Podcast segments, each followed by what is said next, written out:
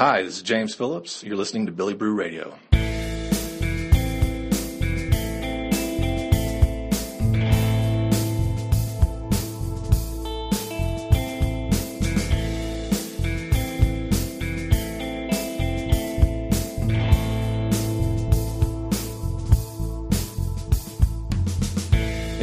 ordinary people doing extraordinary things. Welcome to Billy Brew Radio. Yes, the uh, transformation is un- ongoing. The artist formerly known as the Manifesto with Billy Brew is now Billy Brew Radio. Of course, we are here on the great WWWE AM 1100 in Atlanta.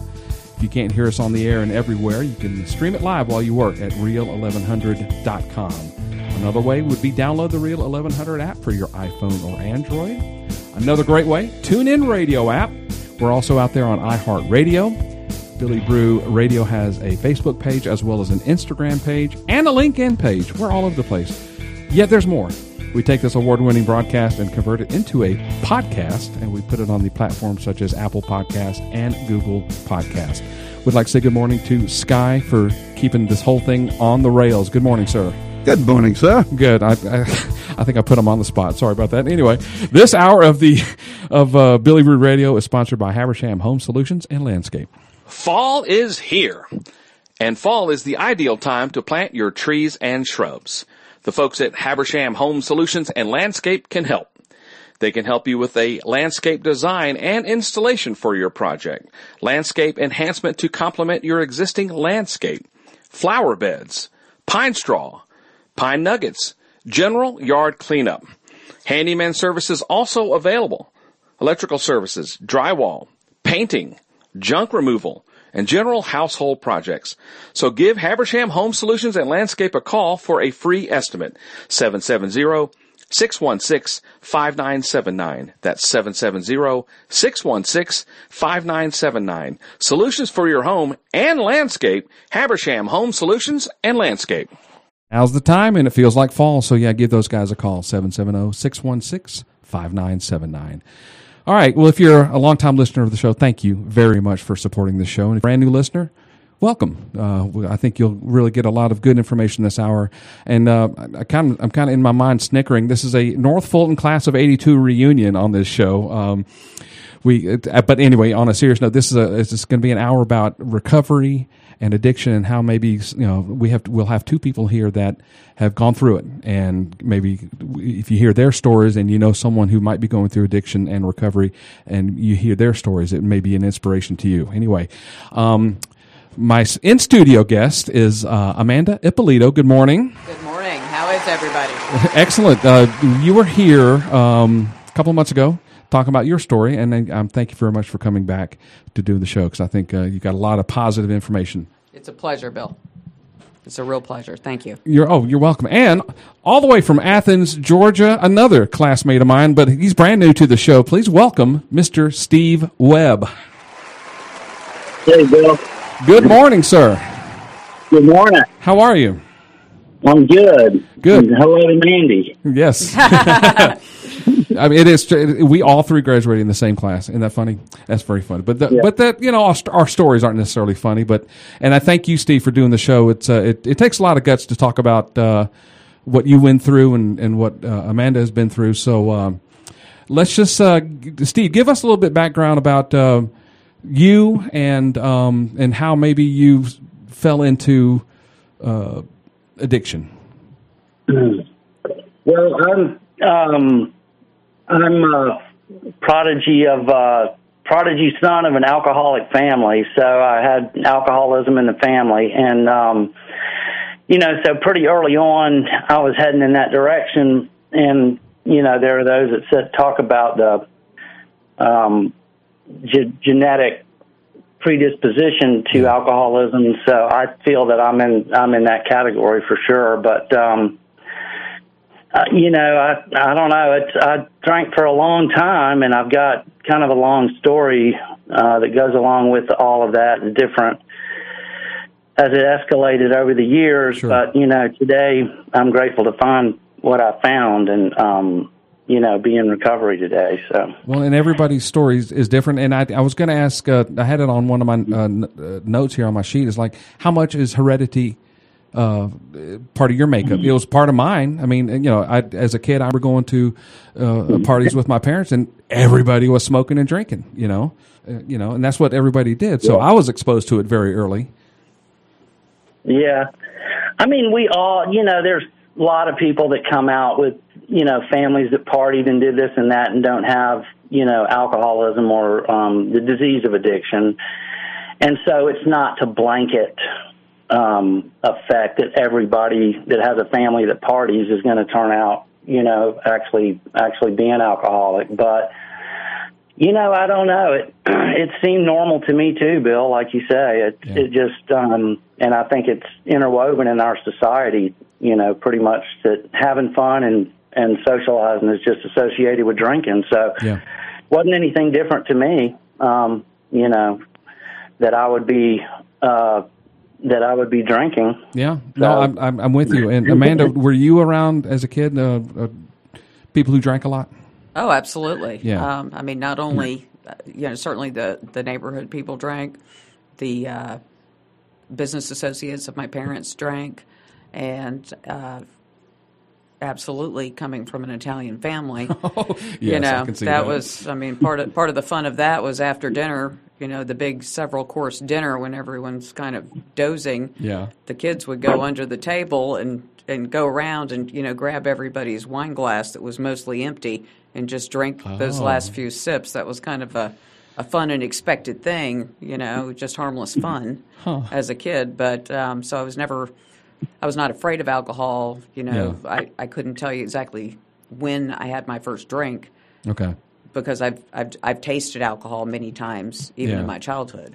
I, I do. I, I do have a funny story about mine. Um, I, from what I understand from my mom and dad, they told me that one time they left a beer somewhere, like three quarters full, and I found it at age five and just guzzled it.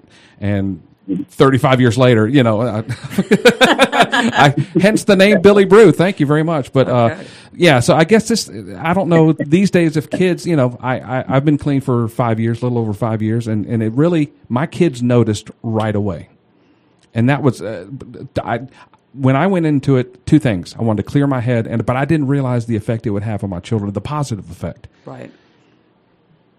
And it, did. do you notice that, Steve? But what what was your reasoning to? What made you? Well, I, you know, I've, you know, Amanda has. uh, We told her, this. everybody when they finally go to recovery has to have a bottoming out, uh, hit hit rock bottom. What was your rock bottom, if you don't mind sharing? Are you talking to Steve? Or I'm sorry. Yes, sir. Yes, I. yes, sir. Yes, Me? yes. Please. Okay, yeah. Gosh, Bill, I I had several episodes with with that particular um, thing. I mean, of course, in the end, it finally wound down to a place where uh, where I was, but I had attempted recovery a few times, and you know, a lot of my a lot of my story involves uh, legal stuff. You know, I had a hard time staying uh, within the boundaries of the law. So I was sentenced a couple of times by judges in different counties around Atlanta to go to places for a year or more. Um, that, that was in, two episodes. um, so I got exposed to recovery a long time ago. Um, and that was more, you know, like I say, I was a, appointed by a judge. So it was either do that or serve time and I'd taken the easy way out. You know, I would go and uh, stay in these places and do what I had to do not to go to jail. And Yeah. you know, I, I was clean, and then regrettably, I I on you know the first time that I was exposed to that, you could say that was a bottom. I mean, I was convicted of a fourth DUI. I was, um, you know, having trouble keeping a job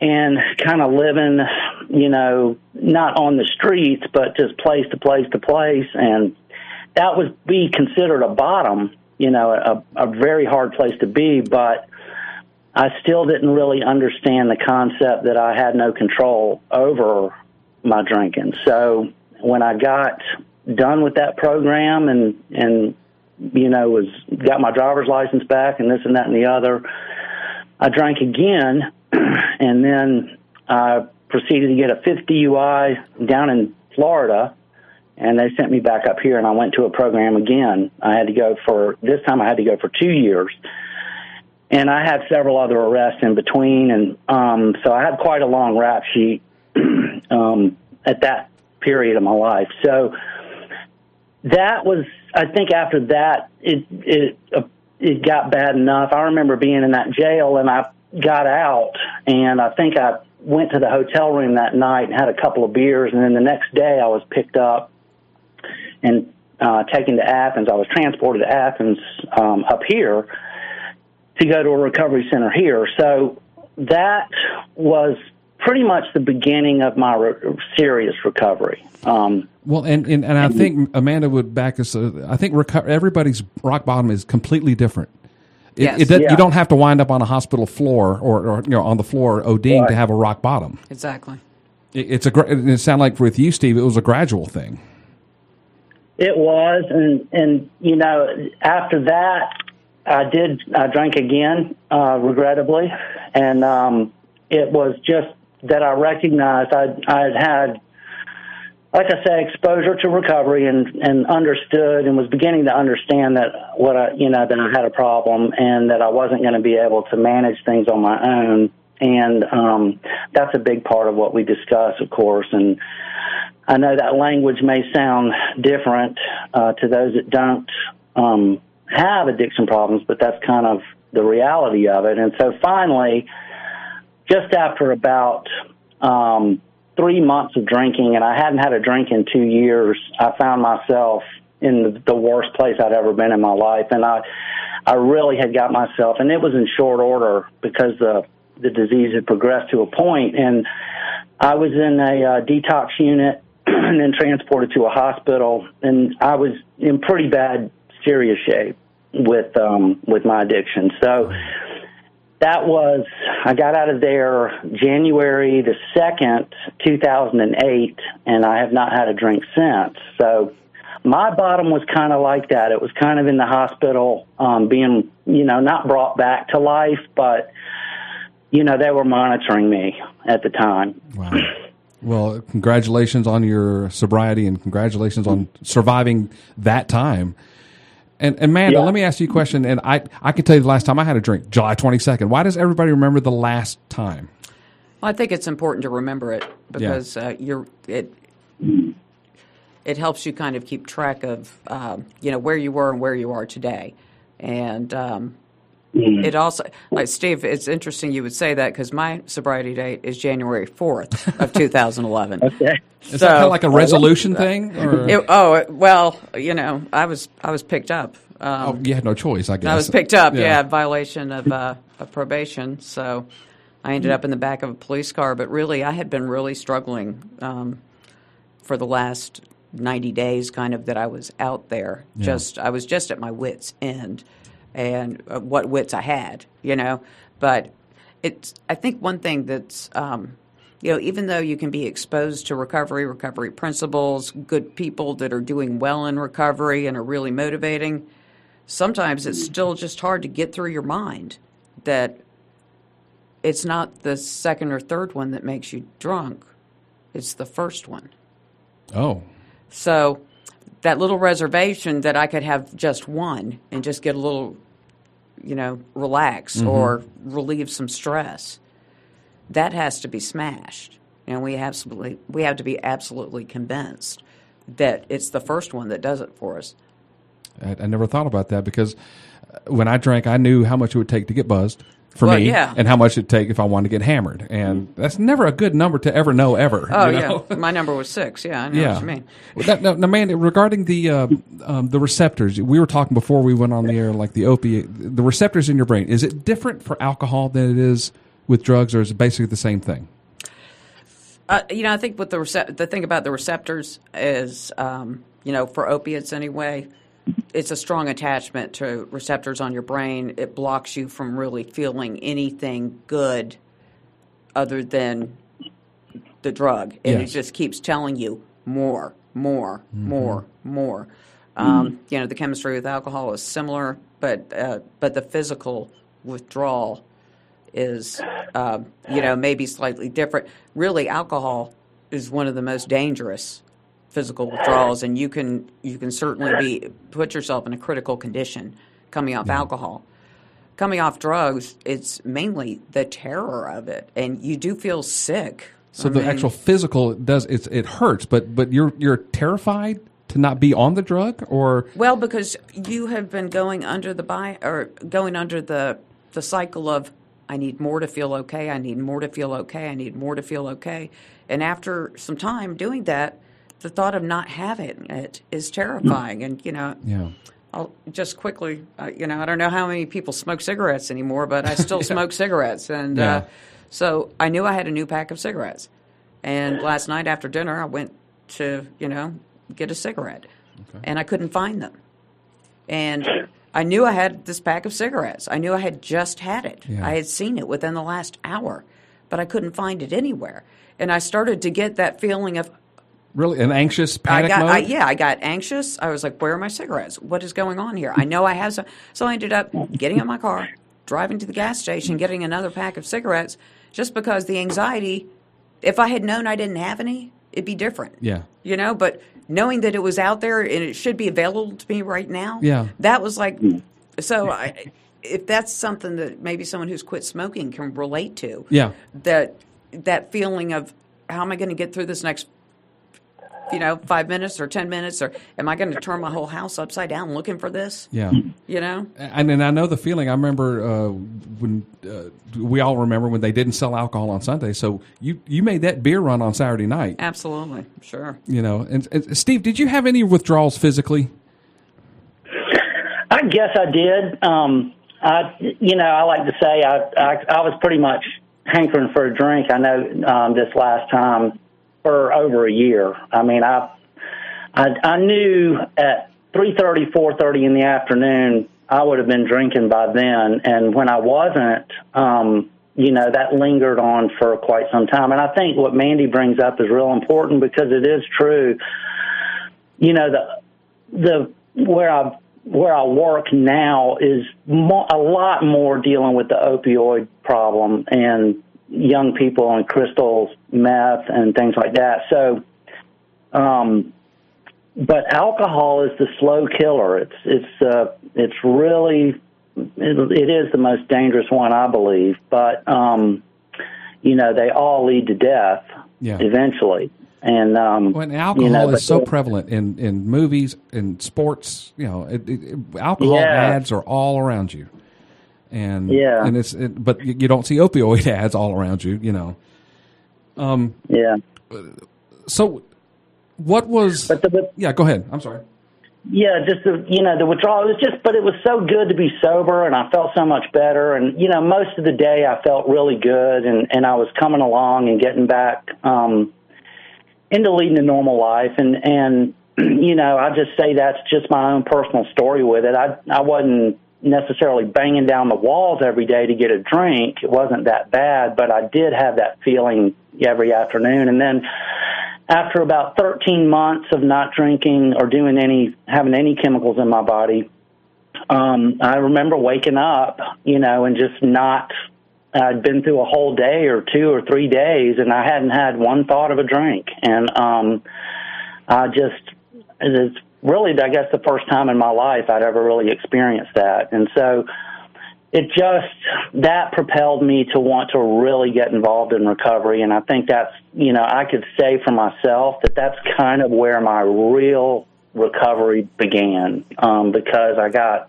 a lot more involved. I started working in the field and and i was you know and i still to this day am pretty much involved um you know every day of my life i'm involved in it and i want to be. Um it's uh it's just encouraging you know that i can come from where i came from and be where i am now and and to see that in other people. So uh just keeping that going is enough good stuff you know that i don't really think about all the bad stuff. And um in the beginning it wasn't so easy because i did have that chemical. I i feel like i I definitely suffered from a chemical addiction. In other words, my body was just so used to having something Yeah. um, that it just took me a long time. And so, um, I don't think that's the case for everybody. I've heard of people losing the urge to drink in one day, um, but that just wasn't the case for me. Well, I can I can selfishly say on on July 23rd, I didn't think about alcohol. I just stopped.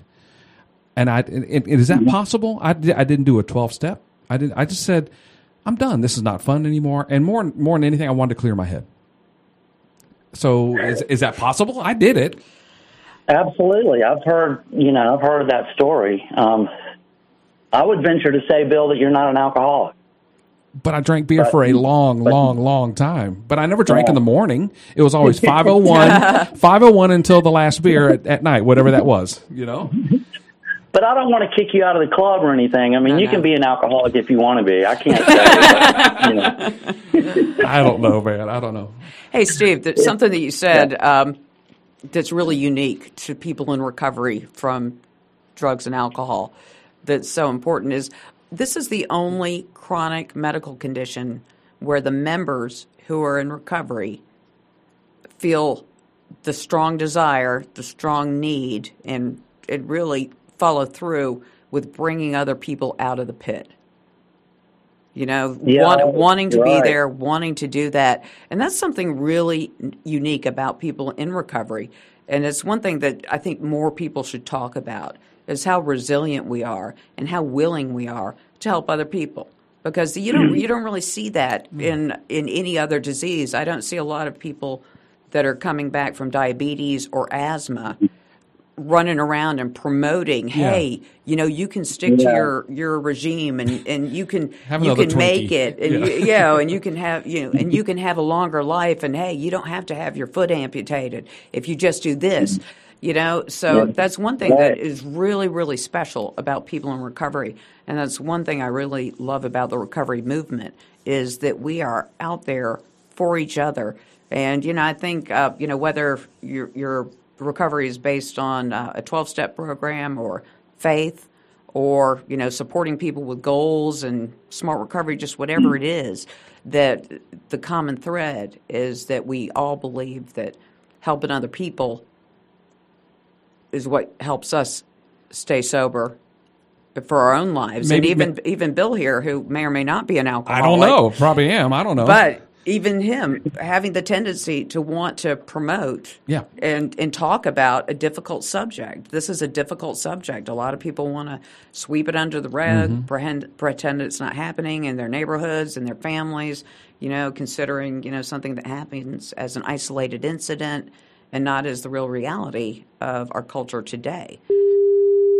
and and when I found out about um, when other people found out that I stopped drinking, they would be very um, conscious. Oh, Bill, is it okay if I have a beer around you? Of course, you're an adult. Sure. Enjoy your life. You Yeah. know, don't do anything.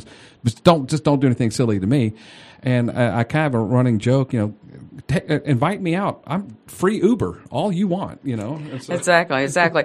Another thing that um, that you mentioned, Steve, was uh, you know like the first the first twelve months. Um, you know, some things happen. You know, for instance, uh, we start to get more friends that are are clean and sober, or people who are non addicts. Um, there's less illegal activity and certainly less incarceration. And you know, people tend to they may or may not have a setback or two, you know, around that that date that we like to call our sobriety date. But you know, people start experiencing less of the challenges, um, less homelessness, less violence, less um, victimization, and um, you know, we we start seeing people who are not using um, instead of being drawn to the people who are using we're drawn to the people who are not using at home at work and in in social settings. So that's that's kind of a thing then you know kind of in that first three years um, we just really eliminate illegal activity. And um, you know for some people illegal income is is a big thing that can really be a trigger you know whether it's selling drugs um, you know doing some other illegal thing to get income. And uh, you know for women and I know that Athens really addresses this well with the Diva Center um, people who are, are coming out of you know prostitution and sex trade. Um, but you know within one to three years of recovery there's a virtual elimination of that that type of activity. And then, of course, there's the better housing, the better living situations, um, the increased employment, the increased income. And, uh, you know, just beyond that, it's just a growth of, you know, social support, spiritual support. Um, your mental health gets better because, you know, when you've been putting a substance in your brain that affects your brain, your mental health is, is not going to be as sharp. Um, and you're, you, you may be self medicating another, another mental health issue that you didn't know about, and now you know about that and you're taking care of yourself in that way. Um, of course, your your housing and your living situation continues to improve, and uh, then usually, you know, in that in that mark, there's a dramatic increase in your earning capability, um, in your ability to keep a job, be employed, mm-hmm. and you know, living above the poverty line. And this question is for both of you. Um, when you're having that passion to help these people, um, how patient do y'all have to be with individual recovery? Okay, there's Joe over there, and he's really struggling, but you have to be patient. How is patience a key factor in what y'all do in recovery as far as helping others? Uh, yes, I, I, I mean, I would say it really is. Uh, it's especially, I think, as you gain more knowledge about recovery. Um, I mean, I know for myself, and I, the hardest time I had with this, I think, and, it, and I, I happen to believe in the in the concept that it, this is a spiritual program, and I, I really think that I was just so fortunate that God put things in front of me uh, for me to see and experience and witness, you know, directly that helped me to understand, you know, um, the reality of, of the position that I was in because um, I don't know that Mandy touched on so many things that I that I could that I could address here, but I just you know I did not know. I just didn't know. I didn't know I was just so far flung from reality. I, I was so lost in that world, and you know, talking about the consequences of of the actions of being in that lifestyle. And especially, you know, I do work right next door um, where I work now to the to the women's um, program here, one of the larger women's programs here in here in Athens, and we do a lot to help them. Um, because a lot of them have children and so forth, and no no support whatsoever, and are coming off the streets and you know have addiction issues and so forth. So um, you know, you don't get diagnosed with asthma or cancer or um, diabetes, for instance, and they come and throw you in jail and take your kids away, and no. you know, you wind up waking up one day and your car's been totaled up against a phone pole. Um, that's the kind of stuff that this disease, you know, incurs. I mean, you do get locked up, you do lose your kids, um, you do lose your job. Um, these are these are things that are just typical. Um, and you wind up, you know, wherever you wind up. And, you know, it's, uh, I guess, like Mandy's saying, some exposure to a normal life. It's just amazing to watch it, you know, and see that that that's so true. It's it's we we come to discover that we don't need to self medicate anymore and and get into that you know horrible lifestyle, and um, how much better life is without it. Um, but I now see I lost my train of thought because I got. That's okay, man.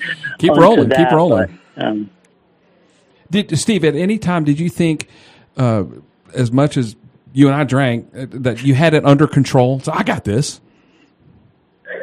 All the time. Yeah. I mean, I, I go in and out of it all the time, and there again, it's the only disease that tells you you don't have it. You know, right it's, it's mm-hmm. I I knew I'd been exposed to uh, recovery you know, just like Mandy had talked about before, and and and I knew a lot about it, you know, but I wasn't participating in that and taking the actual actions that were necessary to really stay sober.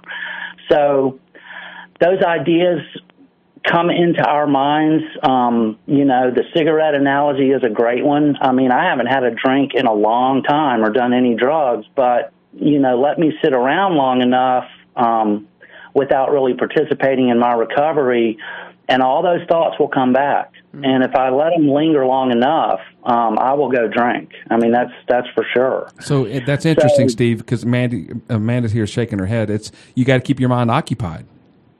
Yeah, you gotta you gotta keep things going on, and and you know it's. um I've been to college, and and I'm an old man in school, and I think I've told you that before, Bill. You Yeah, know about yeah. me going to school and all that, and and all these things that are possible, and all these all these things we can do without without the drugs and alcohol, and and you see a lot of people in recovery go back to college, you know, and older ages and things like that. So it is important, I think, to keep busy. You know, um, that's a good point. Well, all right. Uh, this might be a good point to uh, to take a quick break. Uh, more with Amanda Ippolito and Steve Webb about recovery, and uh, you're listening to Billy B. Radio. We'll be right back.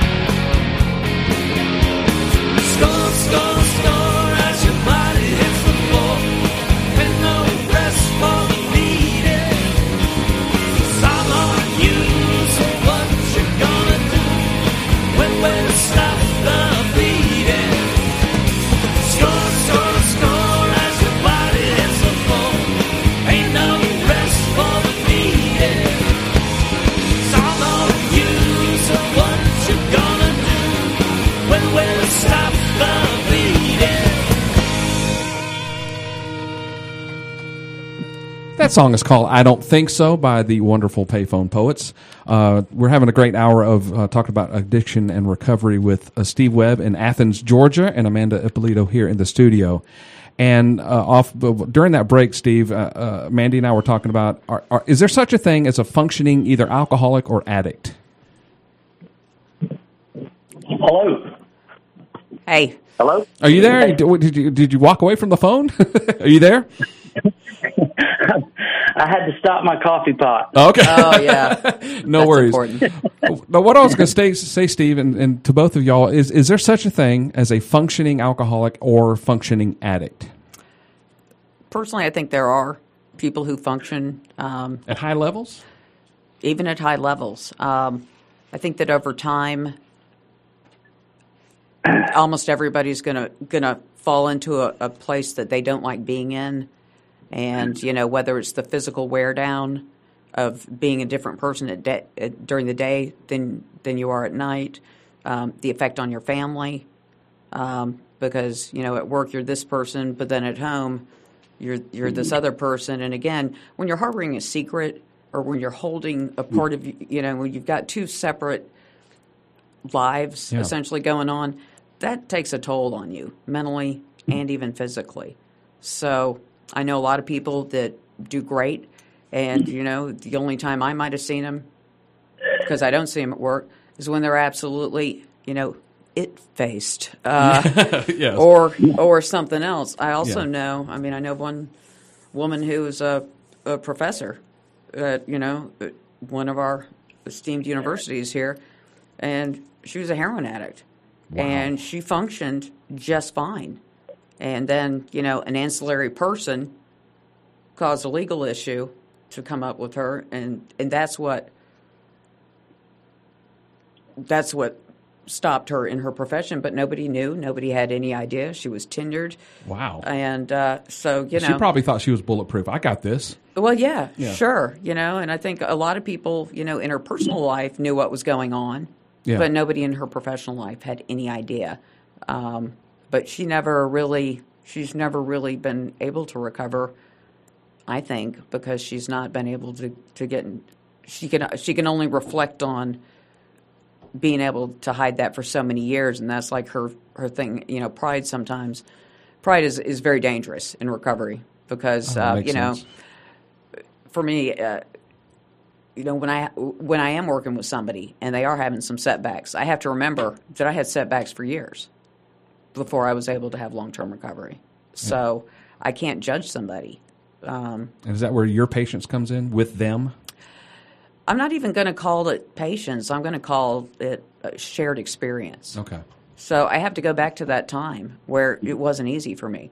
I have to go back to that time where you know I'm at the at the treatment place, and you know I run into somebody at the grocery store, and you know because I grew up here, Yeah. I went to treatment here, so you know it's the same stomping grounds, the same people. I see people, but um, it's you know early in recovery, seeing that person, it kind of triggered me. But then I started thinking, you know, if I if I talk to this person, what's going to happen?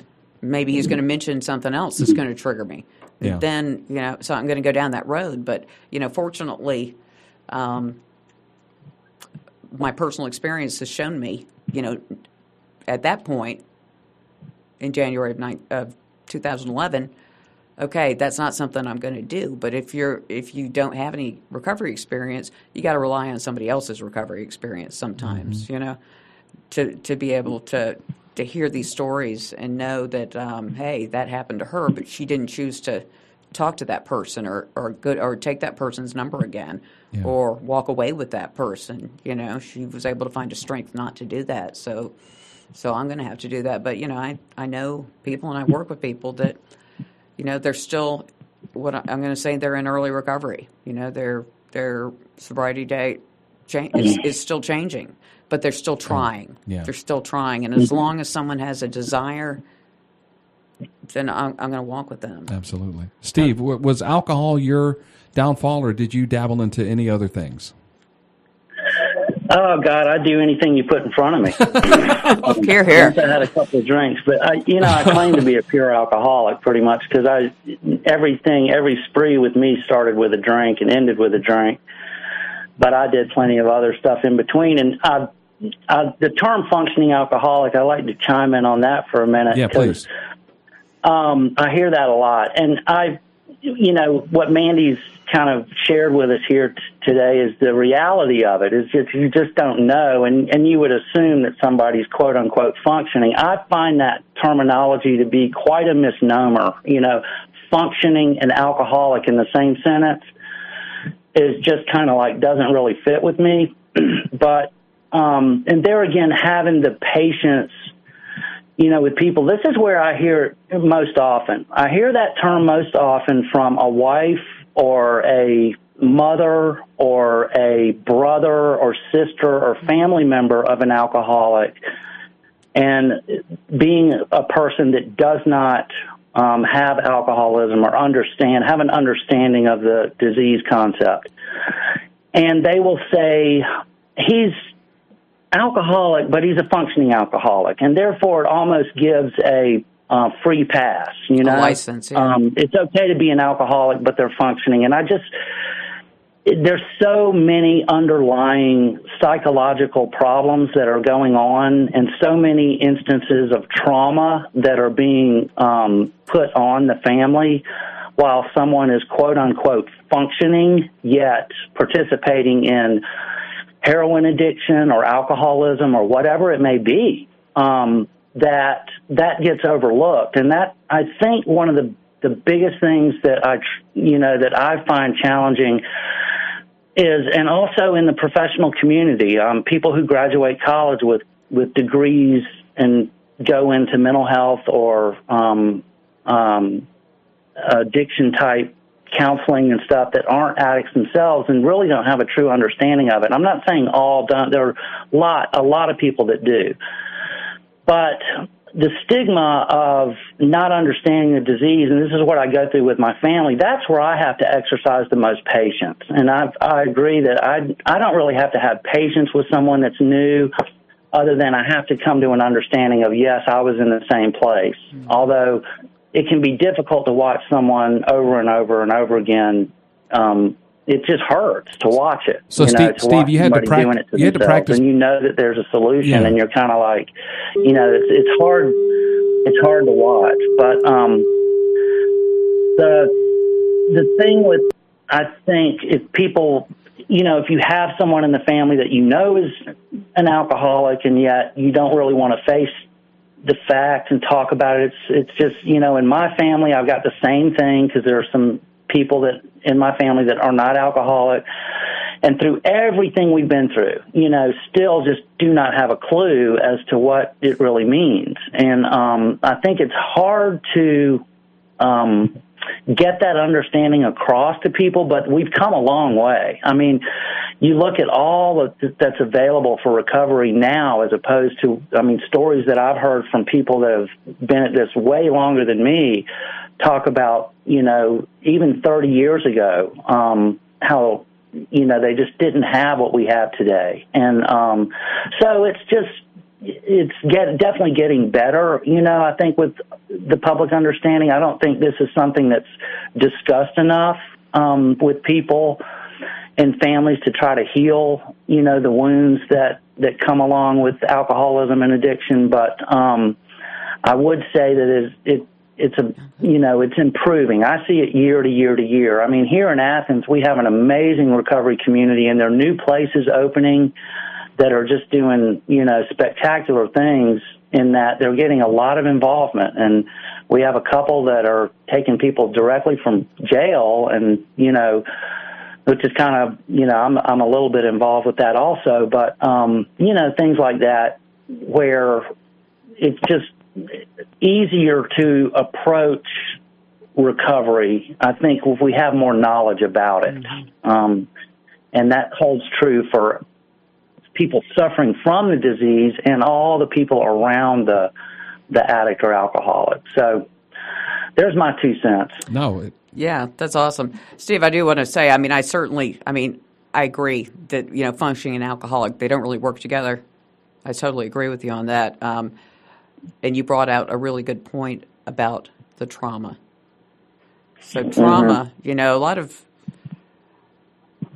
a lot of people want to say, well, why did you become an addict? Why are you doing this? You know, what what caused you to go here?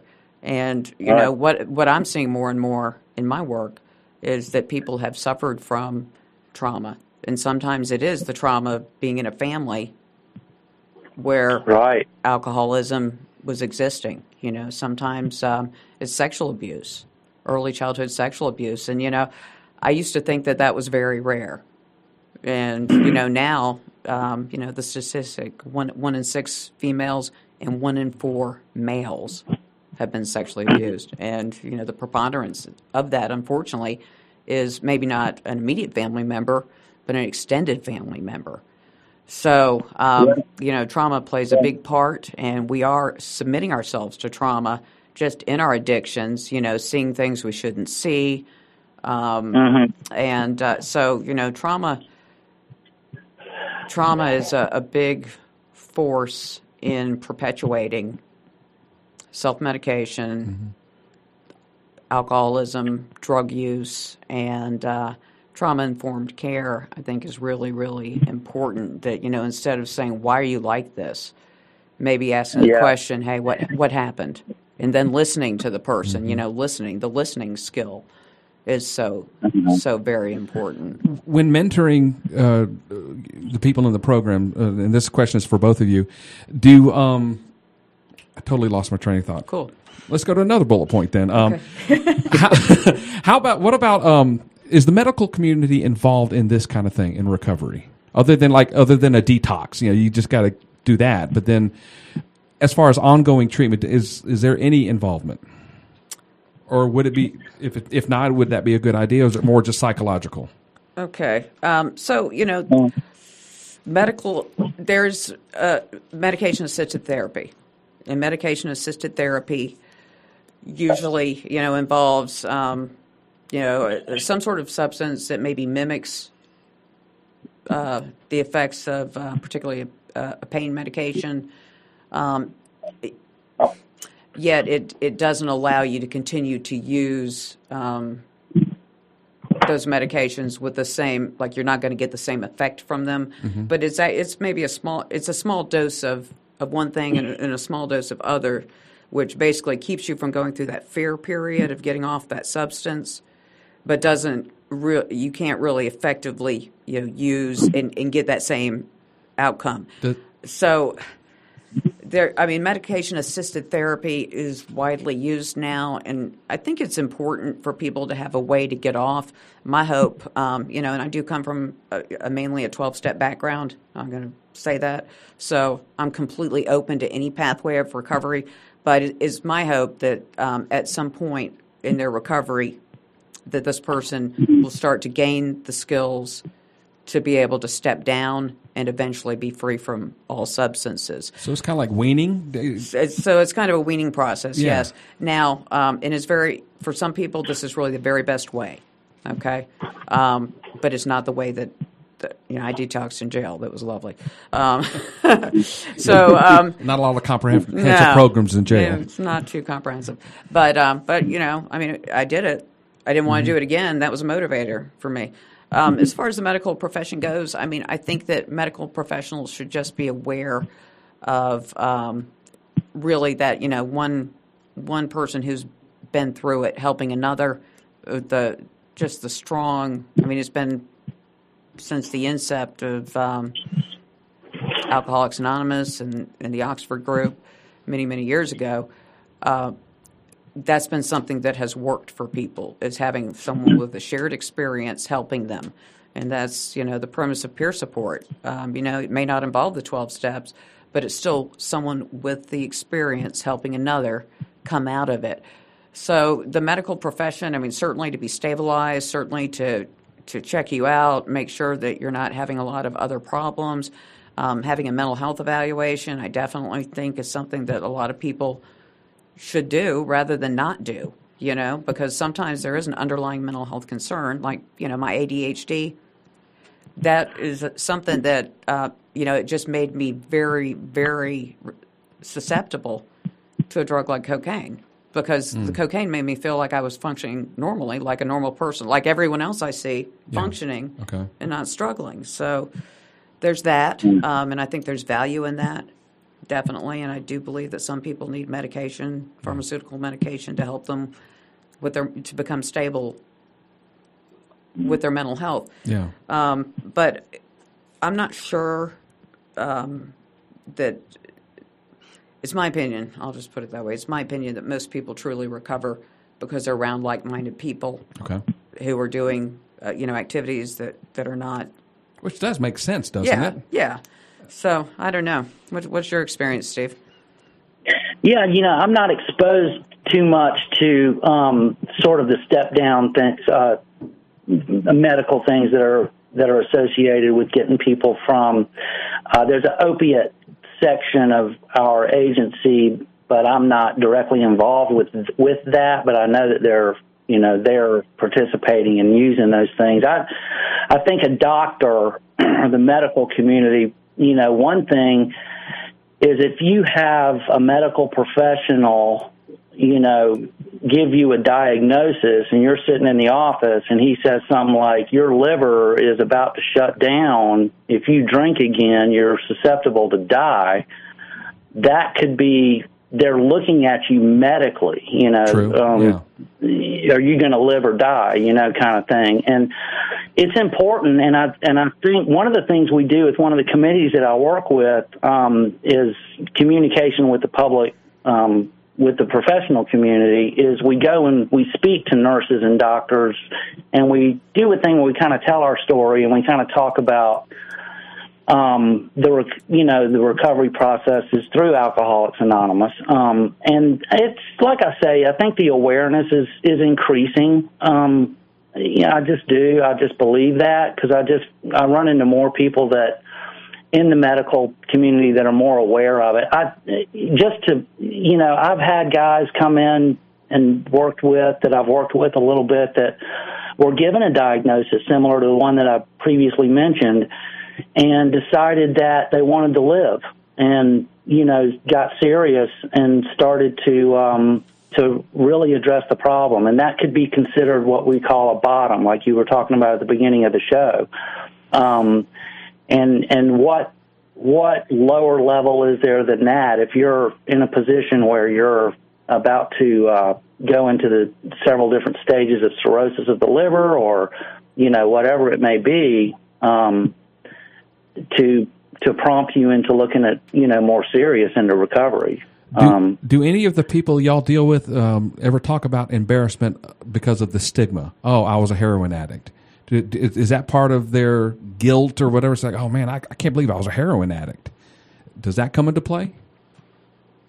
Stig- stigma I think kills. It's yeah, with you know, like if you're in a if you're in the community of recovering people, it's just everyday conversation. I, guess, Right. I guess so. Yeah. I mean, I mean, like you know, you're just like, oh, really? You know, I, I, I, yeah, I mean, I'm. That would be something that would keep you out of recovery is having that stigma, and I think we all go through it. Yeah.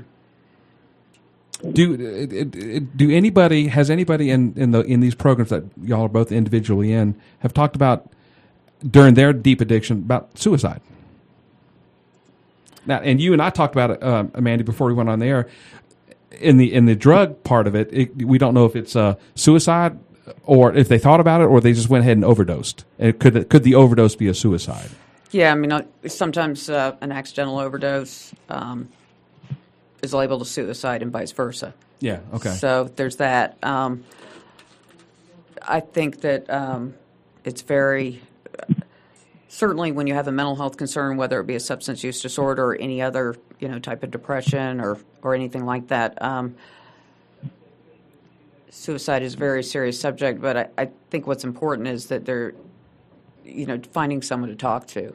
yeah. Um, we lose a lot of people, and um, I'd, I'd, I'd like to, I'd like to say, you know, that it's not true, but yeah, you know, I've I've been to a lot of funerals since I've been in recovery Oh, because uh, people you knew, obviously. people that I, I knew, people I've been to meetings with for a long time. Um, I go to uh, I go to Cocaine Anonymous. I probably shouldn't say that on the radio, but um, because it's anonymous. But it's but you know, anymore. I mean, it's it's a twelve step program for the, where we can also talk about drugs and not be offensive to alcoholics that may be like, well, I don't feel like I'm in the right place because these people are talking about drugs.